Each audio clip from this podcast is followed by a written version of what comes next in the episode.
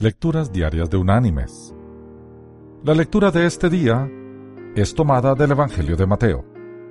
Allí en el capítulo 18 vamos a leer el versículo 10, que dice, Mirad que no menospreciéis a uno de estos pequeños, porque os digo que sus ángeles en los cielos ven siempre el rostro de mi Padre que está en los cielos. Y la reflexión de hoy se llama Ángeles Corporativos. Priscilla Bloom carreteaba su avión de una plaza por el aeropuerto de Westchester County, en Nueva York, cuando observó a los jets corporativos despegar y aterrizar casi vacíos. Se le ocurrió una idea.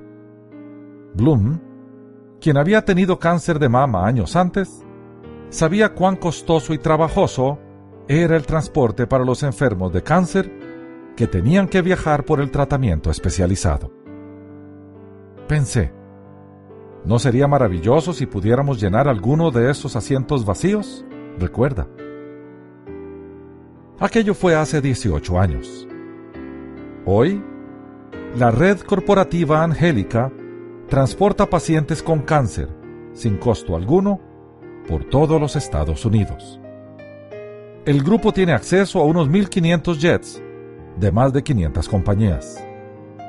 Si el itinerario de un jet participante coincide con el del paciente, se hacen los arreglos de vuelo. Casey Chapley tenía 10 meses de edad cuando fue diagnosticada con una forma rara de cáncer del ojo. Sus padres, Keith y Belinda, decidieron someter a Casey a un tratamiento experimental no basado en radiación en Filadelfia, a 300 millas de su hogar, cerca de Pittsburgh.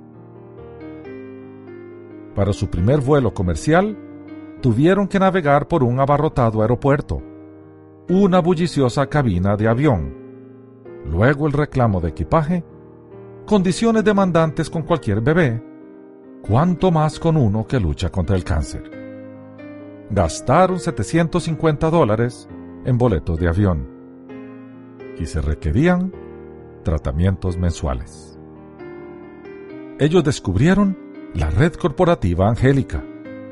Ahora Casey su mamá y papá pueden sentarse junto a ejecutivos de la corporación financiera Mellon, viajando entre oficinas en Pittsburgh y Filadelfia. La agradecida madre, Belinda, dice, podemos concentrarnos mejor en la mejoría de nuestra hija en vez de preocuparnos en cómo vamos a llegar a la oficina del médico y pagar nuestro transporte.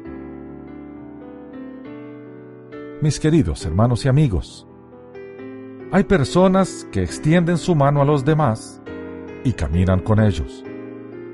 Cada día, cada uno de nosotros tiene la oportunidad de ser como un ángel enviado por Dios para alguien que puede estar pasando un momento difícil. Seamos hoy una extensión del corazón y la mano de Dios. Recordemos, nuestro Señor también hace milagros a través de nuestras manos. Que Dios te bendiga.